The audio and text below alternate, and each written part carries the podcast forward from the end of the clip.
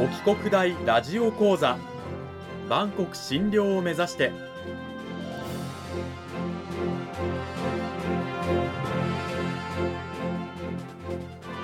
番組タイトルにある万国診療とは世界の架け橋を意味する言葉です。この番組はアジアの十字路に位置するここ沖縄にある沖縄国際大学で日々どのような研究や教育が行われているのかを発信していく番組です。案内人はラジオ沖縄アナウンサー小橋川響が務めます。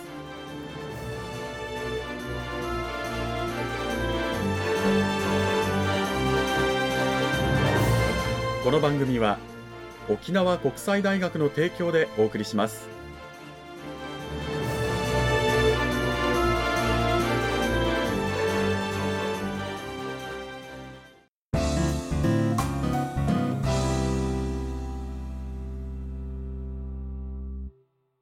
沖国大ラジオ講座今週からは2週にわたって沖縄国際大学総合文化学部日本文化学科の村上陽子先生を迎えてお送りします。村上先生今週からよろしくお願いします。はいどうぞよろしくお願いします。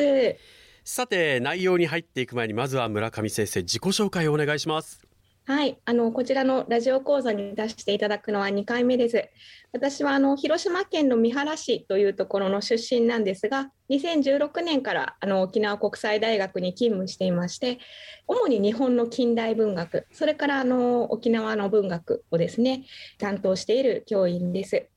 で今日はあの皆さんにその一端をお伝えできればいいかなと思います。どうぞよろしくお願いいたします。よろしくお願いします。さあ私もですね沖国日文出身でございますけれども、さあそんな村上先生をお迎えして今週から2週にわたって講義タイトルは文豪夏目漱石を知ると題してお送りしていきたいと思います。まあ、夏目漱石といえばこの名前を聞いたことがないという日本人はまああまりいないのではないかと思うんですけれども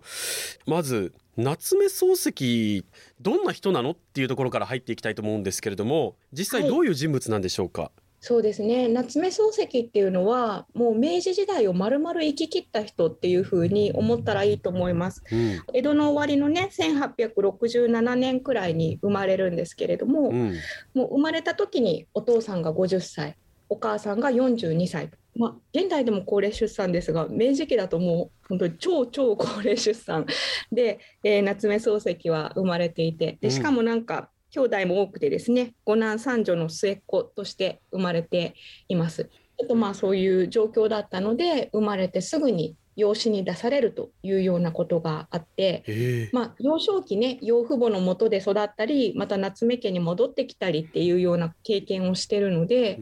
うん、なかなかこう幸せな家庭でぬくぬく育ったお坊ちゃんっていう感じではない。一応やっぱり悩みの多い少年時代を過ごしたっていうような人です。そんな漱石なんですけれども実際こう職歴っていうのは最初から作家としてやっていたんですか？いえいえ、漱石は東京帝国大学、今の東大を出るので、うん、まあ、当時の一級のエリートではあるんですけど、本当だったら官僚とか、はい、大学の先生とか、彼もなりたかったんだと思うんですけど、最初の職っていうのは、まあ、高校の先生です。しかもなんか東京近郊ではなくて、地方の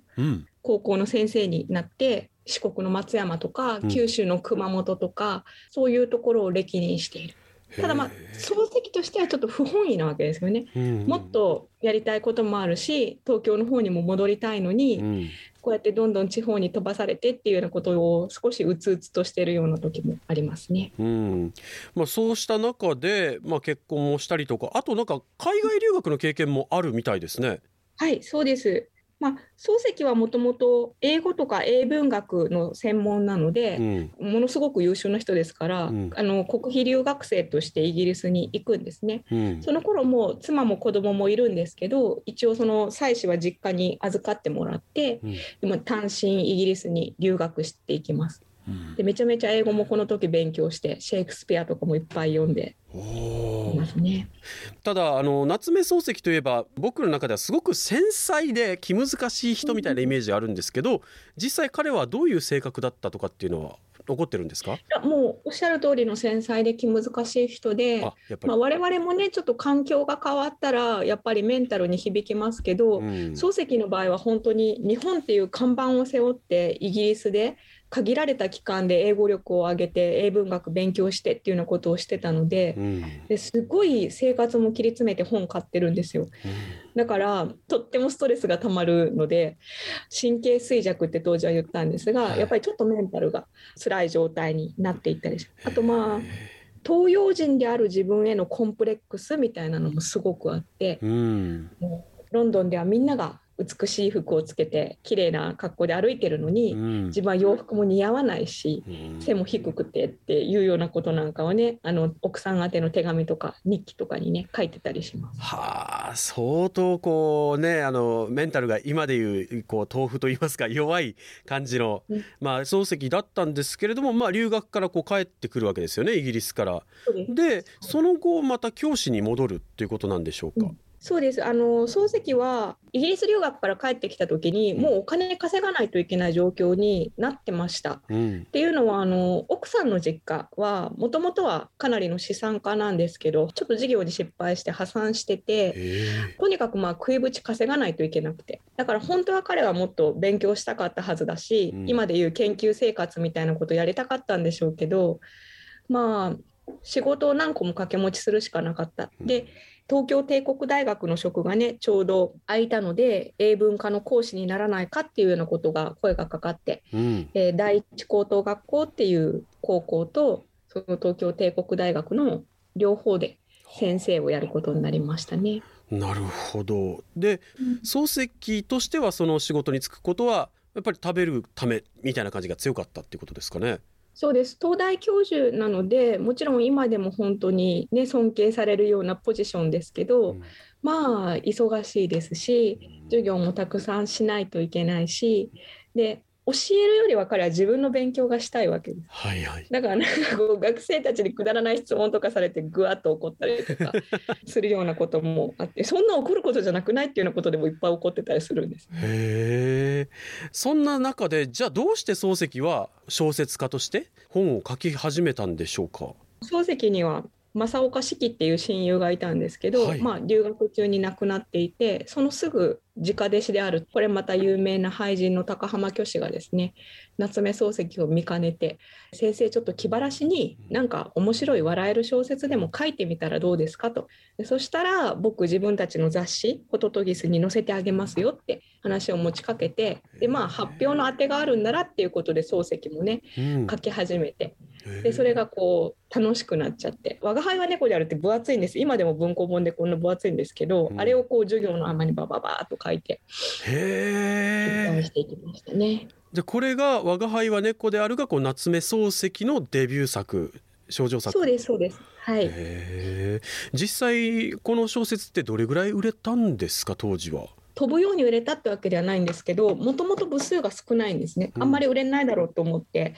えー、控えめに作ってたものが20日間ぐらいで売り切れたって言われてます。これやっぱ相当こう人気が出たっていうことですよね。そうですね。なんか森鴎外のお母さんなんかもこれを読んで面白かったって言ってたって鴎外が日記に書いてたりします。へえ。じゃあやっぱりこう当時まあ本を読むのはやっぱインテリだとは思うんですけれども、そういった人たちにすごく受けたっていうわけですね。そうですね。うん。じゃあその後はこうどうなっちゃったんですか？漱石は小説書くのは好きで楽しくって。うんやっぱストレス発散みたいなところがあったので、うん、5つぐらいですねえー、我が輩は猫であるの後に「坊ちゃん」とか「草枕」とか、うん、えー、そういう有名な小説を書いてはホトトギスに載せるっていうようなことをですねしていましたしばらく。でそのたんびにやっぱりあ面白いじゃん面白いじゃんっていうことで読者の受けはよくって、うん、小説家としてだんだん有名になっていきました。うん、となるともうね、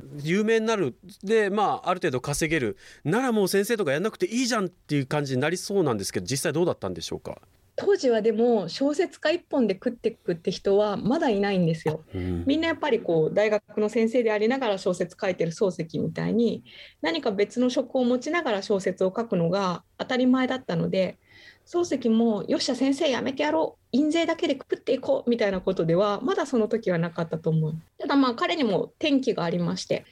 ちょうどその頃新聞社がいろんな事情があって自分たちの新聞で面白い小説を連載してくれる小説家を探してた、そういう時期に当たったんです。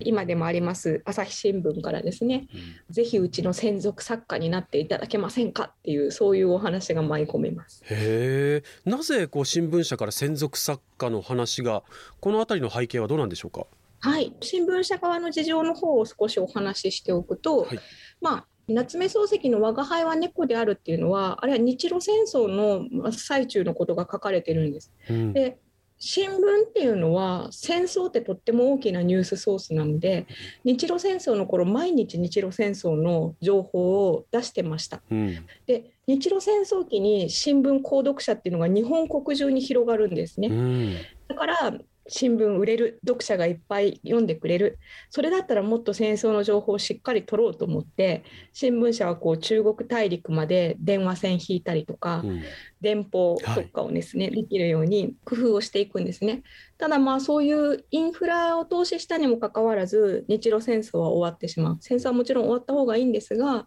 新聞社としては投資したお金を回収するより前に戦争っていう非常に大きなニュースソースを失ってしまった。うん、で何とかしてこの毎日新聞を取ってくれてる人たちに戦争に代わる面白い情報っていうのを渡さなきゃいけない。うん、それは何だ？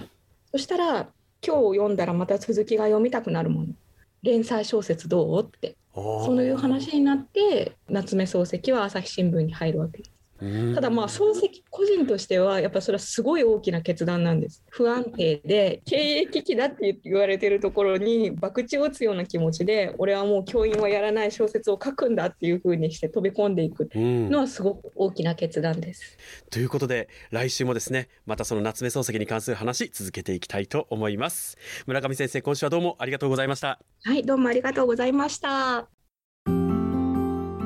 さあ、えー、村上先生来週、えどういったお話を聞かせていただけるんでしょうか？はいせっかくあの文豪夏目漱石のお話させていただいているので高校の国語教科書で多くの人が読んだことがあるであろう「心」という長編小説をもう少し別の角度から、うん、こんなに魅力のある面白い小説なんだよっていうことが少しお伝えできたらなと思います。私も高校1年の時に国語の授業で習った記憶があるんですが来週はその心について少しお話をしていただこうということになります。